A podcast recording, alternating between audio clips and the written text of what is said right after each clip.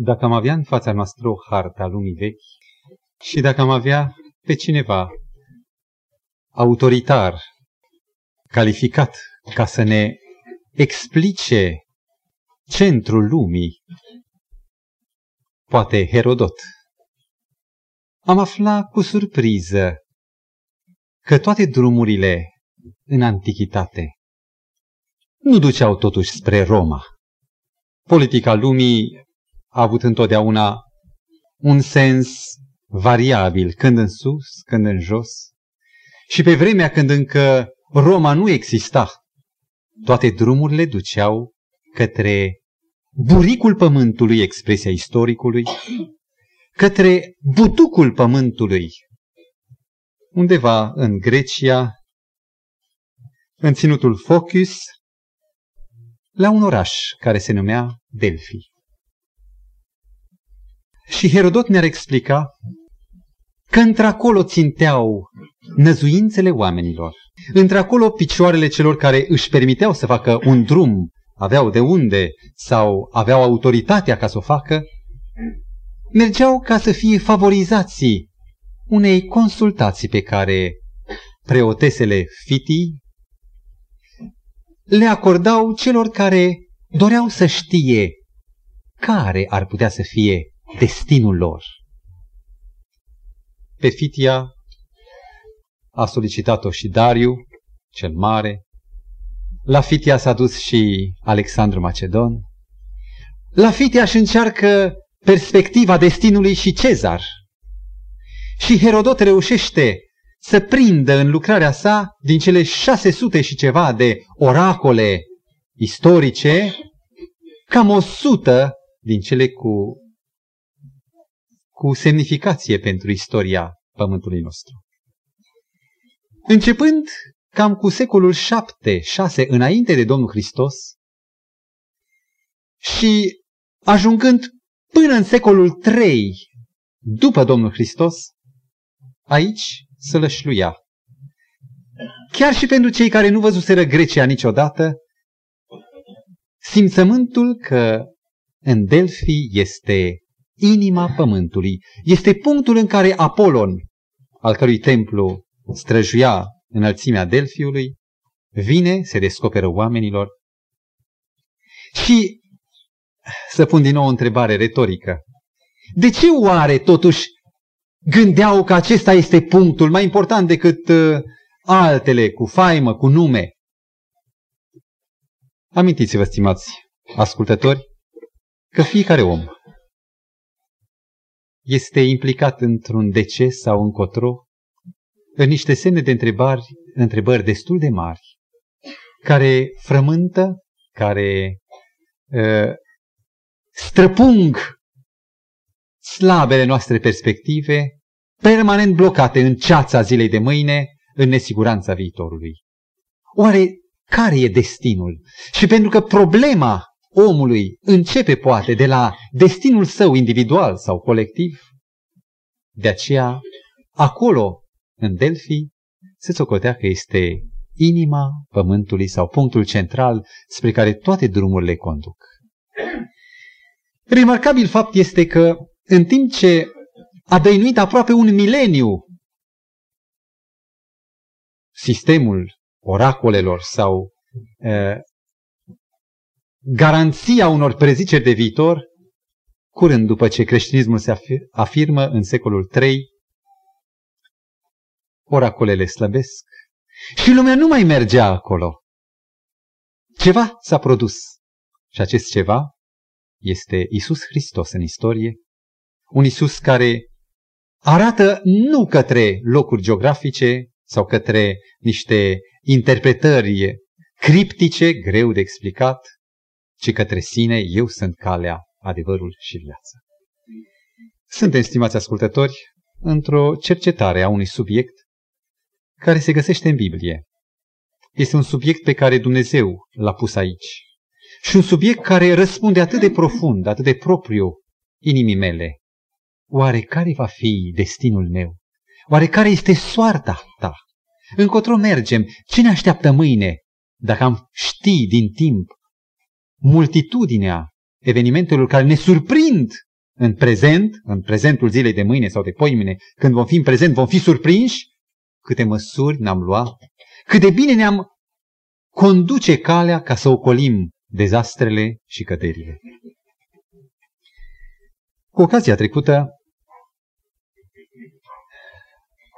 am încercat să înțelegem felul în care oamenii înțeleg soarta lor, hotărâtă în mod irațional, nedepinzând de brațul sau de mintea lor.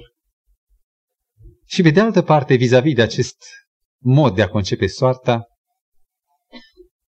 viziunea biblică despre soarta omului. Și ca să facem o distinție între cele două moduri de a le concepe, într-un mod convențional, le-am distins una de cealaltă. Pe una am numit-o soartă, sorți, zaruri, cad la întâmplare, ursitelele întorc fețele zarurilor, în timp ce planul pe care Dumnezeu ni l-a pus, mie sau dumneavoastră, individual sau colectiv, pentru că implică o țintă, un capăt de drum, o destinație. Dumnezeu nu ne-a produs pentru nimic. El ne-a făcut pentru o țintă, pentru un scop, Proverbe 16 cu 4, unde spune că toate lucrurile le-a făcut pentru o țintă. Și când ne-a creat pe noi, chiar nu printr-un act special de creațiune ca pe Adam, ci când a știut că va apare în perspectivă omul cu numele cutare, Dumnezeu Tatăl, Dumnezeu Dragostea, ne-a rânduit pentru o țintă. Din cuvântul destinație, care arată o finalitate, nu un absurd și un arbitrar, ci un capăt, o țintă, un obiectiv, un scop, o destinație, am preferat să exprimăm în cuvântul destin planul lui Dumnezeu pentru om. Cu totul însă altfel decât cum înțeleg oamenii termenul destin. Destin e în lume similar cu soarta, în timp ce Dumnezeu nu impune niciodată un destin. El îl alege dinainte știind ce spre binele nostru, ca orice părinte care știe ce urmează în faza cutarea dezvoltării copilului, știe ce să-i dea, ce jucărie, nu o să-i pună în mâna unui copil sugar un pistol, jucărie. O să-i dea un călușel sau o zornăitoare, ceva potrivit cu mintea lui. Tot așa Dumnezeu programează un destin, o destinație fiecăruia dintre noi, lăsându-ne însă totuși toată libertatea ca să acceptăm destinația pe care ne-a pus-o sau, dacă nu vrem, cum a făcut și Adam, cum a făcut și atâția, Cain, să cădem din destin în soartă.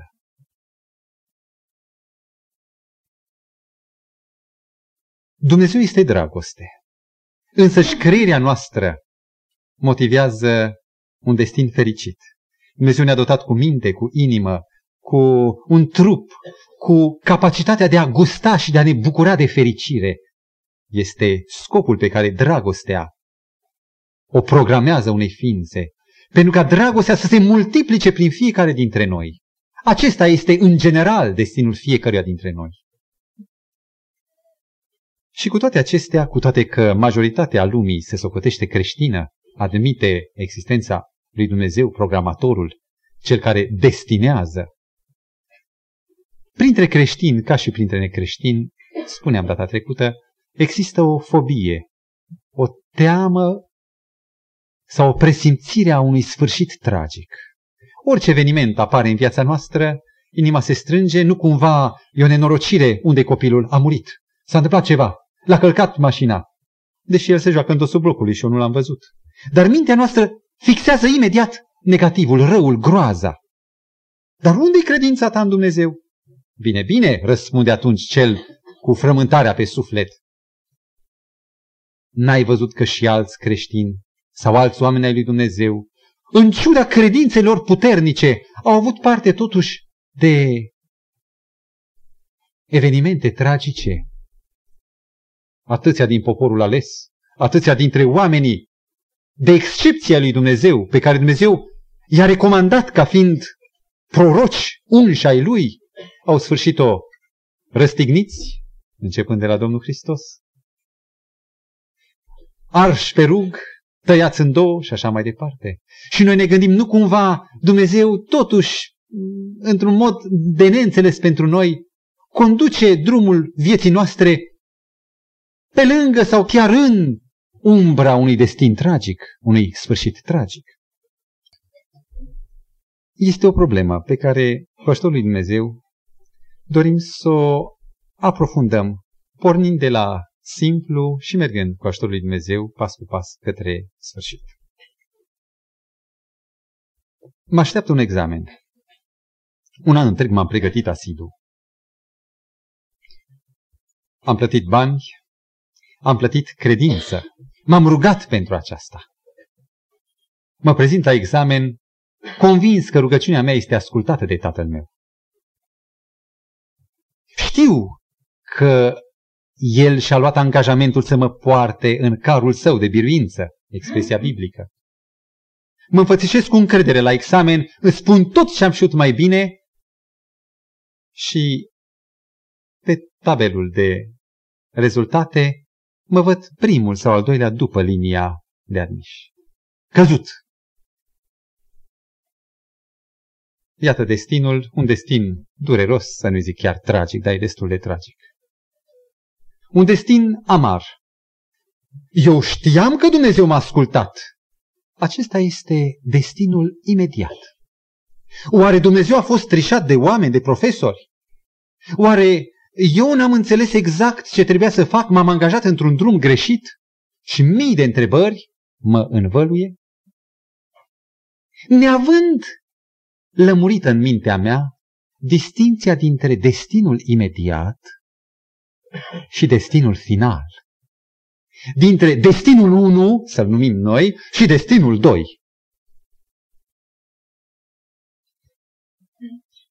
Atâtea ori în inima mea am hotărât că tata nu mă iubește, când îmi ascundeam lacrimile în pernă după o cercetare cu noiaua, și n-a trebuit să treacă mai mult de un an sau doi ca să înțeleg ce bine a fost că tata a folosit și metoda aceea. Înțeleg după vreo doi ani că destinul 1 a avut totuși o utilitate, deși nu l-am înțeles. Exact între aceste două destine, să zic așa, între destinul trecător, imediat, și între destinul final, îndepărtat, între îngăduința lui Dumnezeu și voia lui Dumnezeu, între acestea două se duce conflictul întotdeauna atunci când intrăm într-o criză existențială sau într-o criză de întrebări, de ce Doamne, de ce Doamne? Dacă Dumnezeu îngăduie unele amărăciuni pentru copiii săi, spune Scriptura că El nu întristează cu plăcere pe fii oamenilor. El nu are plăcere de lacrimile oamenilor. El e îndurerat, e tatăl. Dar tot ceea ce vine peste mine cu semnul negativ al durerii este rezultatul a ceea ce eu sunt, a unui caracter cu multe goluri și lacune, pe care trebuie să-l cizeleze și școala, întrebați pe copii, e dureroasă. E mai bună vacanță. Școala este cu oboseală, cu trudă, cu transpirație. Și așa e școala lui Dumnezeu. Fie datorită a ceea ce suntem se abat peste noi anumite măsuri de corecție din dragostea lui Dumnezeu, fie datorită în mod direct a alegerii noastre, a opțiunii noastre. Alegem noi și atunci ce ai semănat, spune cuvântul, aceea și culegi. Există un conflict surd între ceea ce așteptăm noi de la Dumnezeu și ceea ce Dumnezeu uneori ne dă. Mă gândesc la destinul tragic al lui Iov. Un om sfânt, neprihănit, care toată viața lui și-a aliniat umbletul lui, gândul lui, după voia lui Dumnezeu, și care atunci când zicea, mă voi odihni, mă voi bucura de truda mâinilor mele, mă voi bucura privind la fii mei ca niște căpetenii în popor, vine vestea, toți au murit. Turmele toate s-au dus. robii toți au fost măcelăriți. Până și nevasta e de partea cealaltă. Și eu simte acut pintenul durerii, al crizei între destinul imediat pe care îl aștepta altul și un destin final, destinul 2, pe care încă speră că se va împlini, deși nu-l înțelege. Și în ciuda faptului că destinul îl, îl zdrobește, destinul prezent, pe loc, total, el totuși nu păcătuiește, el totuși își afirmă în mod simplu crezul că dincolo de aceste perdele de gheață, de nori, de groază, se află totuși Dumnezeu care știe el de ce Domnul a dat. Domnul n-a luat, diavolul luase, dar el ca un semn de supremă încredințare a tot în mâna lui Dumnezeu zice și Domnul a luat, numele lui fie binecuvântat și eu n-a păcătit cu nimic. Un om trece prin această experiență dramatică. Psalmul 73 ne prezintă un alt conflict al destinului. Asaf, preot în templu, un om care n-avea veri, n-avea oi, n-avea grijile pământului, nu mergea la câmp, avea grija să aprindă lemnele de sub jertfă, să meargă eventual cu ceata lui de cântăreți pe terasa templului, să cânte de acolo psalme în cinstea celui prea înalt. Și tot privind la cei ce vin, la cei ce pleacă, la cei ce nu vin și se plimbă pe strada din fața templului cu sfidare față de Dumnezeu, ajunge să-și accentueze, să-și îngroașe o întrebare, o frământare și zice, era să mi se îndoaie piciorul, era să-mi alunece pașii, versetul 2. Căci mă uitam cu jind la cei nesocotiți când vedeam fericirea celor răi. Și spune, e așa, e așa, ei sunt răi, fac rele. Suduie pe Dumnezeu, întorc spatele, calcă pe văduvă, pe orfan, calcă dreptatea și le merge perfect, sunt bine, grași, frumoși, au copii, tot ce vrei. Iar eu, în numele celui neprihănit, îmi pritocesc sufletul înaintea lui Dumnezeu, mă cercetez și mai găsesc păcate și mai plâng și privesc cu ochii înlăcrimați și cu fața udă spre cer, Dumnezeu îmi spune, mă bucur, dă înainte, e bine. Și eu nimic. Ei, în belșug, în opulență și eu ca ultimul. Și n-a înțeles, evident. Până când, intrând odată în templu cu frământările acestea, are o revelație, citesc versetele 16-17, m-am gândit la aceste lucruri ca să le pricep, dar zadarnică mi-a fost truda. Până ce am intrat în sfântul locaș al lui Dumnezeu și am luat seama la soarta din urmă, destinul 2, al celor răi. Cum sunt nimiciți într-o clipă? Sunt pierduți, prăpădiți printr-un sfârșit năprasnic, ca un vis la deșteptare. Și așa mai departe. Și acest conflict, această criză a destinului, în ghilimele nedrept pentru Asaf, se rezolvă în perspectiva destinului 2. Într-adevăr, sfârșitul e cel care definește totul. Nu suntem și noi prinși în aceste frământări? Nu avem și noi aceste crize privind conflictul între destinul 1 și uh, cel care nu-l avem, nu-l vedem, dar îl bănuim al doilea? Și dacă nu înțeleg aceste conflicte, este pentru că eu sunt deformat, sufăr un viciu de perspectivă. Când cineva rostește o frază pe care tocmai o rostește, nu poți să înțelegi fragmentul unei fraze până n-ai ascultat fraza finală, până la capăt. Și un autor spunea, că lumea în ansamblu ei este ca o frază în curs de rostire. O ordine care tocmai se formulează. Nu poți înțelege sensul frazei mai înainte de a ajunge până la capăt. Ori de câte ori ne arătăm contrariați de un fragment sau altul al frazei universale, acestei descoperiri a planului lui Dumnezeu, neînțelegându-i sensul sau atribuindu-i un sens strâmb, păcătuim prin nerăbdare mentală. Înregistrarea dezordinii sau înregistrarea răului în lăuntrul planului lui Dumnezeu echivalează în definitiv cu un viciu de perspectivă. E de fapt o blocare în episod, în accidental. Vezi o clipă, un minut și ai rămas cu privirea țintită în acel minut fără să vezi continuarea. Deci, este de fapt o blocare în accidental, în episodic. O incapacitate de a gândi procesual. Exasperarea dinaintea răului pe care o simțea psalmistul și noi uneori. Dublată totdeauna de, sau însoțită întotdeauna de un vot de neîncredere la adresa lui Dumnezeu, nu atestă nimic decât un defect de intonație. Adică acolo unde e punct, unde e virgulă, rectific, noi punem punct. Acolo unde încă nu a ajuns la capăt, noi spunem s-a terminat. Nu merge. A lua o continuitate ca fiind, de fapt, o încheiere și aici greșim.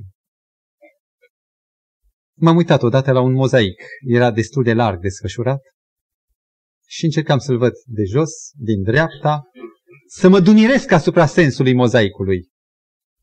Vedeam doar grămezi de pietricele colorate și cu cât încercam și cercetam mai mult, cu atât mai mare era dezordinea. Până când m-am îndepărtat suficient ca să am o perspectivă și atunci am descoperit sensul.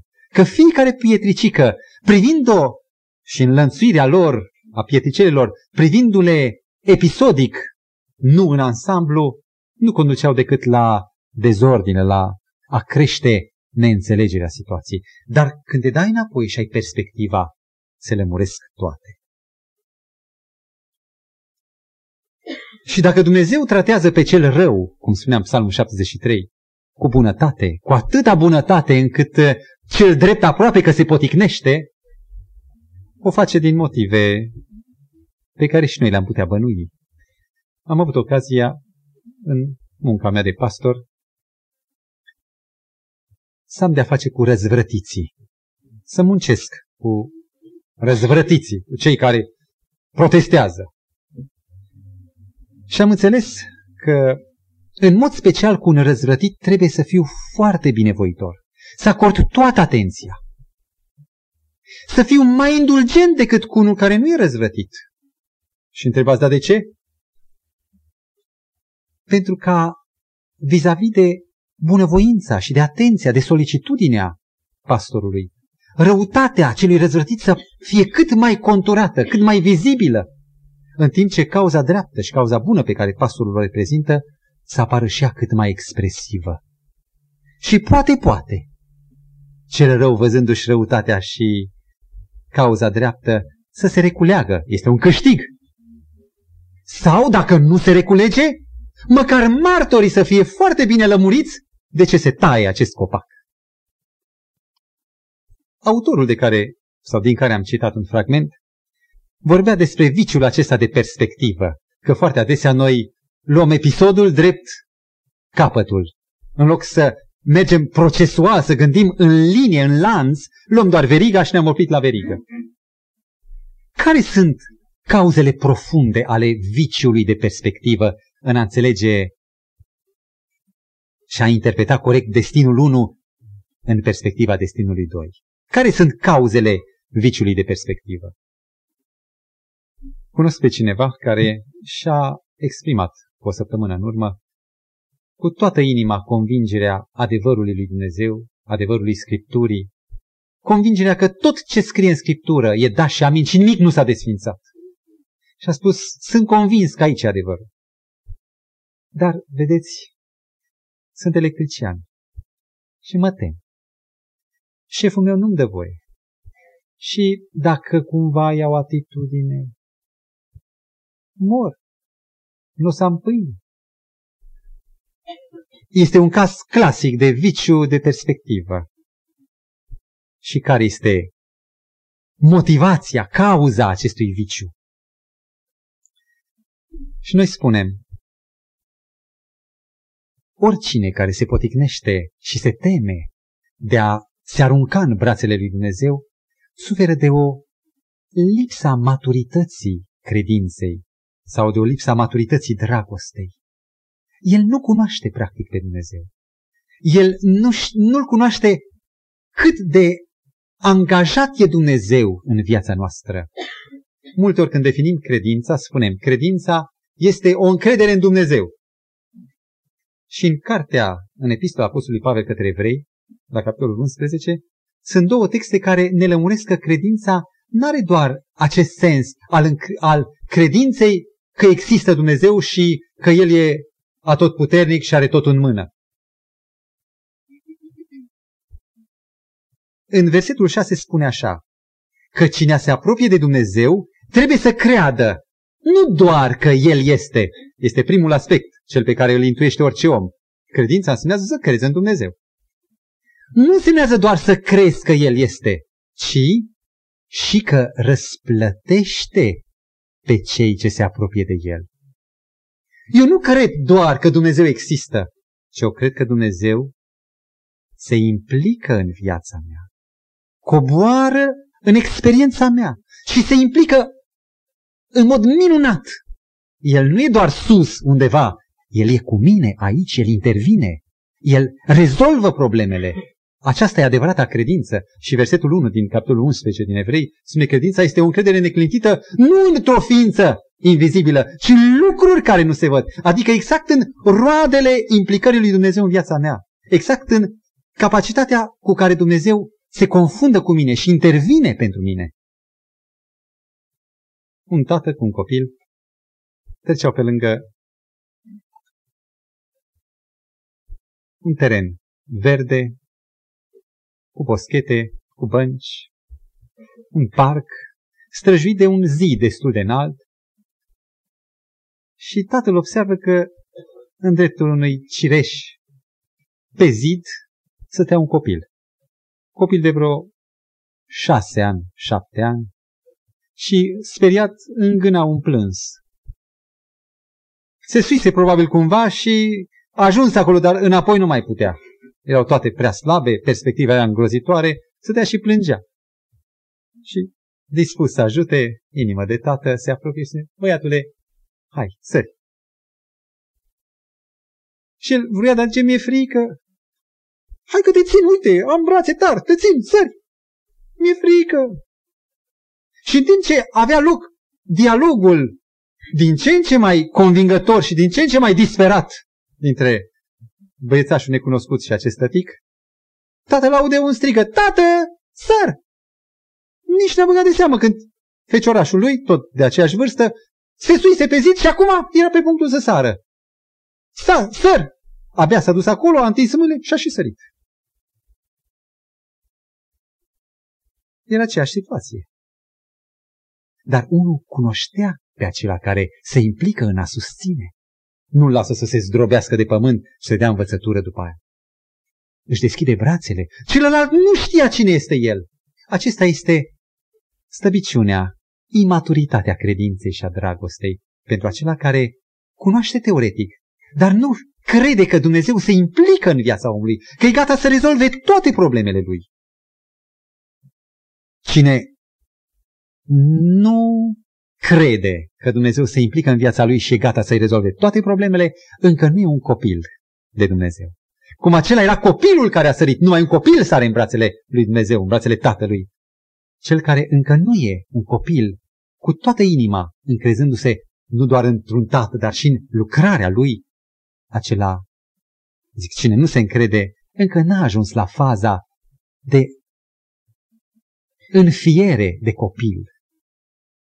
Este un motiv pentru care apare criza de perspectivă, criza destinului 1. Mai este un al doilea motiv. De curând am aflat experiența unui psiholog pe care a făcut-o cu clasa lui. Și din episodul acesta tragem o concluzie. Vrând să exemplifice modul în care oamenii apreciază viciul de perspectiva oamenilor, respectivul pedagog, chemându-și elevii în jurul lui, a făcut un experiment. vi le redau cum am auzit. Am tins mâinile în mod simbolic și a spus copii, în mâna asta am trei lei. În una asta alta am zece mii. Hotărâți voi care mână vreți cu aceste prevederi. Trei lei îi am în mâna aceasta și vi dau imediat. Zece mii vi dau când veți împlini 20 de ani. Păi erau de vreo 10-11. Și eu mă angajez să vă dau după votul vostru, după preferința voastră. Ce alegeți? Și comentatorul povestea că în mintea tuturor a trecut avantajul imediat al celor trei lei, o plimbare cu un trenuleț, o bomboană, un joc de bani la gaură de 5 minute și toată clasa într-un glas a strigat, vrem trei lei acum. Ce se află în dosul acestui mod de alege? Aici nu e vorba de credință și de dragoste. Mai este încă ceva care ne, ne strâmbă perspectiva. Aici se numește egoismul. Noi fundamentăm toate alegerile noastre, toate opțiunile noastre, fundamental pe egoism. Noi suntem egoiști. Poate că n-am descoperit acest fapt. Tot ce este în noi este pentru noi, este în interesul, în beneficiul nostru. Și dacă e ca să ascult de Dumnezeu, mă gândesc imediat, dar pierd? Ce se întâmplă atunci? E grav. Mai bine expectativă. Remarcabil fapt e că cei care sunt în vârstă, persoanele care au cam evaluat viața la Hevel, Hevelim, expresia ebraică, adică deșertăciunea deșertăciunilor, aceia sunt dispuși să opteze pentru veșnicie, pentru eternitate. Ei care cunosc de acum, prin consumare, cât de nimic oferă viața, aceștia, în general, vârsta înaintată, sunt înclinați către religiozitate, sunt pregătiți să opteze veșnicia. Cum se poate face o corecție a perspectivei, o corectare a deformării noastre, a modului nostru de a gândi nu procesual, ci accidental, blocări în episodic? Mă gândesc iarăși la Iov ca să elucidăm această întrebare. Sunt două momente mărețe în cartea lui Iov. Cartea lui Iov este tocmai, poate, exprimarea confuziei de a înțelege raportul între destinul 1 și destinul 2, cel făgăduit, cel promis pe care Dumnezeu a zis că ne-l va da.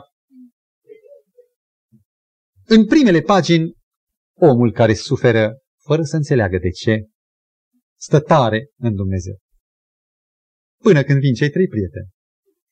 Și până când ei încep perorările, perorațiunile lor, el zice, Dumnezeu e drept, știu că Dumnezeul meu e viu, știu că El face totul spre sava Lui și nu înțeleg acum, dar El e dragoste. Eu vă ațintește privirea spre Dumnezeu, spre dragostea din spatele acțiunilor lui Dumnezeu. Dacă Dumnezeu este iubire, tot ce face Dumnezeu este dragoste. Și e ciudată această exprimare a dragostei dar eu știu că Dumnezeu nu se dezice, nu se minte, El rămâne statornic. Deci, și acest fapt îl voi înțelege. Și datorită faptului că admite teminicia dragostei lui Dumnezeu, el vede destinul doi fără să fie încă. El își imaginează că Dumnezeu va rezolva cumva această problemă și rămâne statornic încrezător în destinul doi pe care îl vede prin credință. Și îl vede, zic, pentru că a înțeles că Dumnezeu e dragoste. Și la sfârșitul cărții lui Iov, după ce prietenii săi, cei trei, derutanții, care cu multă logică încearcă tocmai să îi fure garanția dragostei lui Dumnezeu și a statornicei lui purtări de grijă, când Dumnezeu îi vorbește despre cer, despre ursa mare, despre găinușă, constelații, despre cămările zăpezii, despre felul în care poartă de grijă unei capre sălbatice, unui lup de pustie, până și ființelor mici corbului, îl amintește și uliul, crocodilul, hipopotamul, măgarul sălbatic, fiecare cu specificul lui, găsind toate din mâna lui Dumnezeu. Când privirea lui Iov se ridică din nou asupra statornicei purtări de grijă a lui Dumnezeu, ieșind din episodic în viziunea de ansamblu, Iov, vă rog să rețineți, înainte de a înțelege ceva din această dramă, el își revizește atitudinea și zice din nou, Doamne, îmi pun mâna la gură, nu sunt vrednic să mai stau înaintea ta, sunt ticălos, în praf și în țărână, în cenușă mă pocăiesc. N-a primit niciun răspuns, dar privirea lui a fost iarăși înălțată către acela care de pe tronul său nemișcat, neclătinat de evenimente, conduce toate cu aceeași purtare de grijă din totdeauna și până în veșnici. Nu aveam puterea să ascult povești cu frământ, cu tensiune. Întrerupeam pe mătușa sau pe mama și spuneam, dar cum s-a terminat? A murit? Și când auzeam vestea, nu, nu, n-a murit, totul bine. Eh, după aceea eram dispus să ascult toate întortochelile și alambicările povestirii și în moarte trecând, până la urmă ieșind viu, totuși întreg până la sfârșit. Dacă sfârșitul e bun, spune un proverb, totul e bun. Și un bărbat care a trecut și el prin dureri, Blaise Pascal, suferea săracul de tuberculoză osoasă de care a murit la 39 de ani, declara, când ești sigur că ajungi cu bine dincolo, ce mai contează prin câte treci? Când ești sigur de destinul doi, că Dumnezeu toate le conduce spre finalul fericit, spre happy end, ce mai contează tunelurile, uh, suspansurile, căderile, dacă toate se termină până la urmă bine. Și aceasta, un copil al lui Dumnezeu, care vede în dosul tuturora și dincolo de necunoscute și de neînțelesuri, îl vede pe Tatăl, vede dragostea lucrând, se vede cu totul și știe că se sfârșește cu bine. Aș dori să coborâm la un exemplu biblic.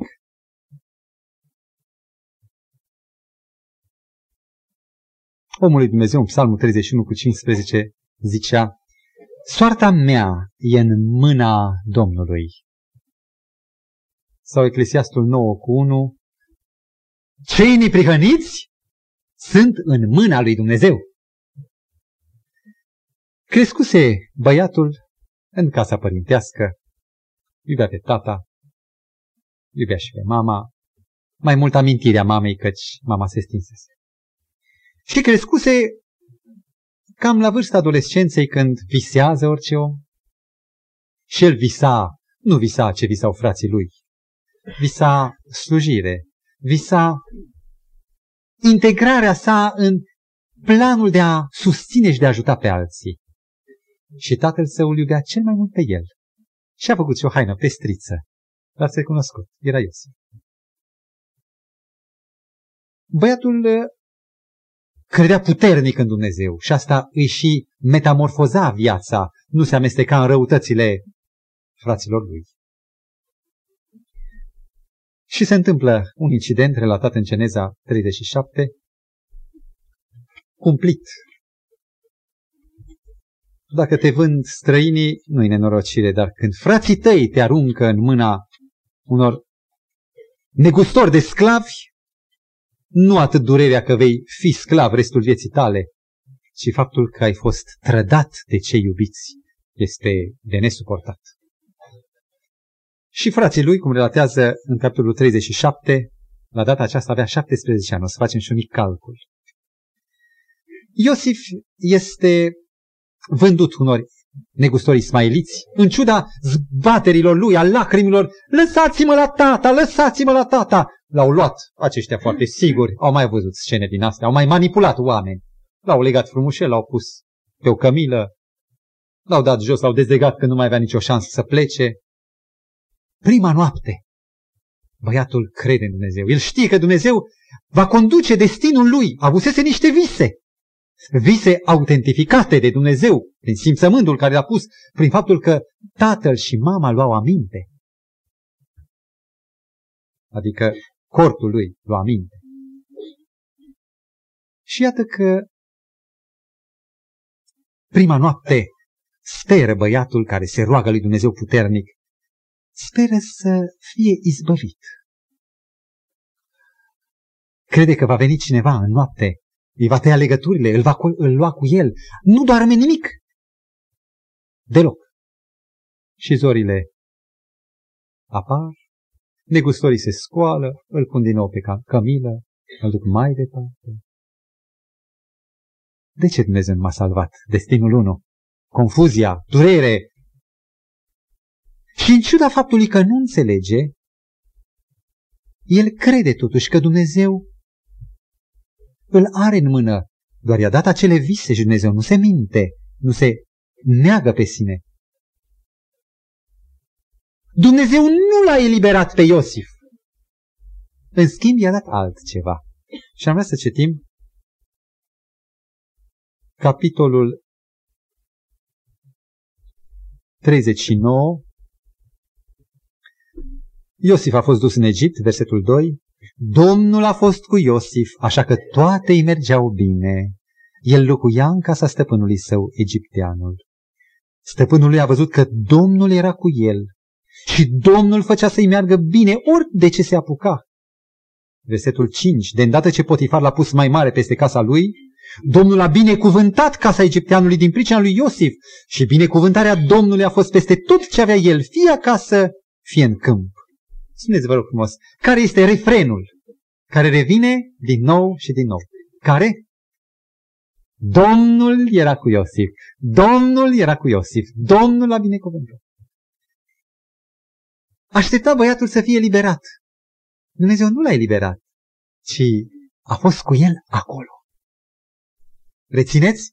I-a dat putere să depășească momentul critic și prin încrederea sa în Dumnezeu și în destinul doi care va fi cumva, va veni negreșit, Dumnezeu i-a dat dovada prezenței sale. Domnul era cu el în Egipt, în țara robiei. Păi dacă Dumnezeu e cu tine, de ce nu te eliberează? Greșită problemă. Dacă Dumnezeu e cu tine, va fi cu el, va fi cu tine acolo. N-a înțeles, dar a văzut că Dumnezeu e cu el și era fericit Iosif. Fericit suferind după tata. Al doilea moment de criză. După câteva vreme, versetul 7 spune că se întâmplă o nenorocire când un șantaj nereușit, Iosif se poartă principial, îl aruncă. Păi dacă Dumnezeu e cu tine, de ce te aruncă stăpânul tău în temniță? Și în temnița ocnașilor pe viață. N-a înțeles. Iosif îi mergea destul de bine în casa egipteanului ca să nu fie, să fi fost nevoie să se strice și acest destin unul cârpit. Era mai bun. Și din nou în temniță. Dar în ciuda faptului că n-a înțeles destinul 1, de obicei nu se înțelege. Revine în versetul 21 și 23 din capitolul 39, Domnul a fost cu Iosif. Unde? Doamne, dacă tu ești cu mine, dacă existi, dacă intervii, mă vei elibera, nu-i așa? Și el spune, am un alt plan mai bun. Eu voi fi cu tine în temniță. Și Domnul a fost cu Iosif și în temniță. Faptul că Dumnezeu e cu mine îmi dă putere să intru în orice situație. Mai bine cu El, în indiferent ce situație, decât oriunde în mai bine, dar fără Dumnezeu. Dumnezeu nu l-a eliberat nici de data aceasta. Și vine un al treilea moment de încercare. În sfârșit, Domnul era cu el, mai marele temniței l-a pus, adică temnicerul l-a pus pe Iosif ca mai mare al temniței, versetul 23, pentru că Domnul era cu el și temnicerul văzuse asta. Și alții văd că Domnul e cu tine, chiar și în temniță, în închisoare. Și vine un al treilea moment când doi slujbași împărătești paharnicul și pitarul, ajung și ei pentru câteva zile doar, așa, la o reculegere scurtă în temniță și momentul e venit. Folosesc un element, un, un uh, cuvânt din capitolul 40, versetul 8. Când Iosif vine cu tălmăcirea, zice, tălmăcirile sunt ale lui Dumnezeu. Relația lui Iosif cu Dumnezeu era actuală. Și spune, prin perspectiva pe care Dumnezeu i-o deschide, tu vei fi eliberat în trei zile, tu vei plăti cu viața. Dar, rogute, când vei ajunge din nou mare, scoate-mă de aici. Sunt fără motiv impilat în halul, halul acesta. Negreșit acum Dumnezeu îl va elibera. Și apare un al treilea moment critic. Când din nou destinul 1 este vopsit monocrom, cu negru și cenușiu. Și bietul Iosif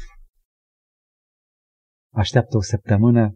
Ei, ceremoniile durează. Probabil că acum a vorbit cu faraon și acum cercetează dosarul. Ei, mai trebuie să treacă timp. Trec două săptămâni, o lună, două luni, șase luni și speranțele apun, ajung în praf. Și doi ani de zile așteaptă bietul Iosif, zadarnic, cu toate corăbile scufundate. Am zis bine? N-am zis bine. Pentru că el, deși nu mai avea niciun fel de înțelegere cu privire la destinul lui unu, avea totuși încrederea că Dumnezeu îl are în mâna sa. I-a dat acele două vise. I-a dat atâtea dovezi și pe drum că pe aici era drumul. Și Iosif stă mai departe, plin de încredere, că știe Dumnezeu de ce și odată voi înțelege și eu. Și atât că vine ceasul după doi ani de zile, faraon pentru visul lui cu cele șapte vaci grase, șapte vaci slabe, știți dumneavoastră, șapte spice pline, șapte spice seci, are nevoie de un om, este chemat și a înțeles Iosif destinul său? N-a înțeles. Pentru că Iosif nu vrea să fie pus mai mare în Egipt. El vrea acasă. Și a văzut doar că lucrurile merg tot neînțeles. Deși în neînțelesul acesta se promite totuși o cale către lumină. Adăugați la 30 de ani vârsta, Geneza 41 cu versetul 46, Iosif era de 30 de ani când s-a învățat înainte lui Faraon. Adăugați de la 17 la până în 30 stă în criză, nu pricepe nimic. Adăugați la, 7, la uh, 30 de ani, 7 ani de belșug, deci are 37, și încă un an, doi sau trei, până când cei și din Palestina au început să vină, printre care se aflau și frații lui. Și veți înțelege că abia pe la 40 de ani începe să înțeleagă și declară omului Dumnezeu Iosif, ă, capitolul 45, sunt așa de frumoase cuvintele, versetul 5, 7 și 8. După ce se dă în că el era fratele lor, zice, acum nu vă întristați și nu fiți mâhniți că m-ați vândut ca să fiu adus aici. Și acum el a înțeles destinul, tot destinul 1, prin perspectiva unui sperat destin 2. Căci, ca să vă scap viața, m-a trimis Dumnezeu înaintea voastră. Versetul 7. Dumnezeu m-a trimis înaintea voastră ca să rămână sămânța voastră vie. Versetul 8. Așa că nu voi m-ați trimis aici, ci Dumnezeu. Și în versetul 4, uh, capitolul 50 uh, cu versetul 20 repetă același lucru. Voi negreșit, ați vrut să-mi faceți rău. Dar Dumnezeu a condus viața mea și El, de fapt, mi-a dat tot acest șir de experiențe ca să pot să fiu salvatorul vostru. Acum abia înțeleg destinul 1 neînțeles în lumina destinului 2, plin de semnificații.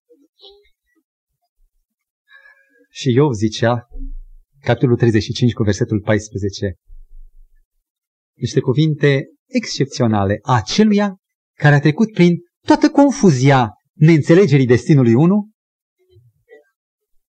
măcar că zici că nu-l vezi, zicea cuvântul din Iov, totuși pricina ta este înaintea lui. Așteaptă. Nu-l vezi. Și totuși pricina ta e înaintea lui. Fii cu minte. Stai în banca ta. Așteaptă. Și în, versetul, în capitolul 27, versetul 21, spunea Elihu, Acum firește nu putem vedea lumina soarelui care strălucește în dosul norilor, dar va trece un vânt și îl va curăți. De la miază noapte ne vine aurora. Mă opresc, e greșeală. De la miază noapte nu vine niciodată aurora, de la răsărit, poate. Aurora înseamnă zorile zilei. Zorii nu răsar de la din miază noapte, de acolo mijește și se luminează cerul. Citesc încă o dată.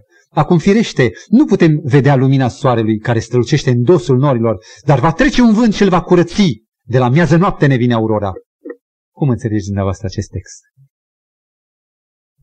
Din negrul ca păcura a neînțelegerii destinului meu, din miază noaptea, din miezul nopții, se face lumina. Dacă ai destinul 2 în față, crezând, dacă știi că Dumnezeu este dragoste și niciodată n-a înșelat pe nimeni, pentru că El nu se înșală, El nu se neagă, atunci vei ști că din miază noapte, din crucea nopții, va răsări lumina înțelegerii și tot răspunsul. Mai trebuie lămurit ceva. Iosif a înțeles destinul fiind în viață. Ce facem însă cu martirii care au urcat rugul cântând, mă gândesc la Ian Hus, sau care au înfruntat cu convingerea că împlinesc voia lui Dumnezeu și că va fi un destin doi și care s-au lăsat sfâșiați de vrăjmași. Despre aceștia să fim realiști. Destinul doi poate nu-l vom înțelege totdeauna în peticul de viață care îl avem sub tălpile noastre. Dar în veșnicie vom înțelege tot. Și Hus, când și-a ridicat mâinile pe rug, când flăcăle îl învăluiau, de ce credeți că cânta el? Înțelegea el de ce moare? Eu cred că avea un motiv mare. Același motiv pentru care Iosif era plin de tărie. Același motiv pentru care toți oamenii lui Dumnezeu au trecut senin, nu înfricoșați prin moarte. Știți care este? Domnul era cu Hus. Domnul era cu Iosif. Domnul, când Domnul este cu tine, ușor poți să spui, chiar și moartea mea un câștig, cum spunea Pavel, aștept să înțeleg odată și sensul morții mele și voi avea timp să meditez o veșnicie lângă acela care acum stă cu mine în rug și se sacrifică și el prin mine, Isus. Ne aflăm în fața unui următor capitol de a înțelege problemele destinului. Dar mă tem că timpul nu ne ajută.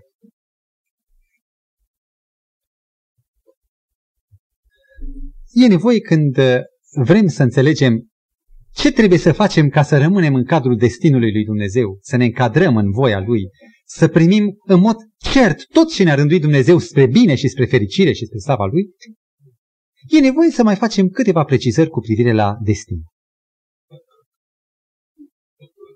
Pentru mulți, destinul sau soarta, destinul, este conceput ca un traseu minuțios, programat cu cotituri, cu macazuri, cu colțuri, cu răspântii, programat pas cu pas, ca un fel de mers al trenurilor, ca un concurs de orientare.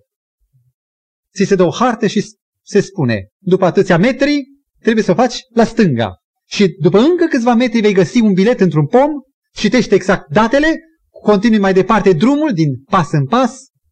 Dacă greșești un amănunt, ce s-a întâmplat cu concursul de orientare? Strigi după cineva să te scoate la lumină. Te-ai pierdut în pădure. Mulți concep destinul sau calea pe care Dumnezeu o pune înainte ca o succesiune minuțioasă de amănunte. Și avem multe ori teamă de amănunt. Am simțământul că am greșit ceva, am greșit real, Dumnezeu îmi spune că am greșit și gata. Am pierdut trenul și tot lanțul de uh, legături al mersului trenurilor s-a stricat. S-a dus, în loc de 8 ore am să fac 4 zile. Sau nu mai pierd nimic, am pierdut șansa. Aș vrea să corectăm puțin această viziune. În Hristos lumea lumii, capitolul 34, versetul 8, se află o frază frumoasă. Am să vă citesc. Paragraful 8. Frământarea este oarbă și nu poate să deosebească viitorul. Dar Isus vede sfârșitul de la început. În orice greutate El are o cale pregătită pentru a da ușurare. Deci nu are doar una. În orice greutate are o cale. Și acum pare că se contrazice, dar de fapt se deschide. Tatăl nostru ceresc are o mie de căi pe care ne poate veni în ajutor și despre care noi nu știm nimic. Aceia care primesc ca unic principiu să facă din slujirea și cinstirea lui Dumnezeu ținta lor supremă, vor constata că necazurile pierd și că înainte îi se deschide o cărare netedă. Aș vrea să vă întreb. Are Dumnezeu un unic drum proiectat, programat, dacă l-ai pierdut, dacă un animo, a, amănunt l-ai greșit, s-a dus totul în van, oare așa e destinul lui Dumnezeu? Pe amănunte și pe macazuri? Sau Dumnezeu câte căi are? Vă rog. Ați reținut? Și sunt sigur că nu se referă la o mie numărate, numeric, ci este o figură de silomie. Putea să spună un miriad sau oricât de mult. Dumnezeu nu depinde de amănunte. Și în fața lui Dumnezeu nu există amănuntele, ci ținta. Dumnezeu are o țintă pe care, dacă ai dat greș aici, voi avea grijă ca să te un alt macaz, zice Dumnezeu, și tot încolo să te aduc. Toată diversitatea de amănunte stau în egală măsură la dispoziția realizării planului lui Dumnezeu. Noi zicem că doar unele amănunte sunt favorabile, celelalte sunt nefavorabile. Dumnezeu zice nu. Toate amănuntele stau în fața mea, în mod egal, la dispoziția mea. Am un proiect, vreau să fac o magazie în curte. Am măsurat locul, zic, da, încape aici, fac un calcul, am nevoie de atâtea foi de pal, atâtea corniere, cum se face un calcul. Am făcut proiectul tot, am planificat zilele, mi-am luat libere, mă duc și depozitul e închis. Uh, mai văd încă o dată și soluția tehnică, n-am găsit-o încă. Am contat pe neacutare. Dulgher, n-a venit. M-a înșelat în așteptări. Și proiectul de la inițial suferă o sumedenie de modificări. Cred că i-am schimbat și locul, am făcut cu totul altfel. Și la sfârșit, mă bucur că am ridicat în sfârșit magazia. Și zic așa. Magazia am vrut, magazia am realizat. Nu așa cum mi-am proiectat prima dată, dar tot magazia am obținut. Și când vine vecinul să o vadă, se uită, mă laude și spune, știi că se putea cu totul altfel. Ținta este destinul lui Dumnezeu. Capătul pe care îl propune Dumnezeu, indiferent pe calea pe care eu, eu încurc și mă poartă pe alte căi. Pentru cei care avem simțământul ratării, că am ratat un moment de aur, un ceas, amintiți-vă de acest amănunt. Dumnezeu tronează pe heruvim, Dumnezeu conduce toate destinele lumii și toate acțiunile și toate amănuntele vieții sunt egal de favorabile lui Dumnezeu.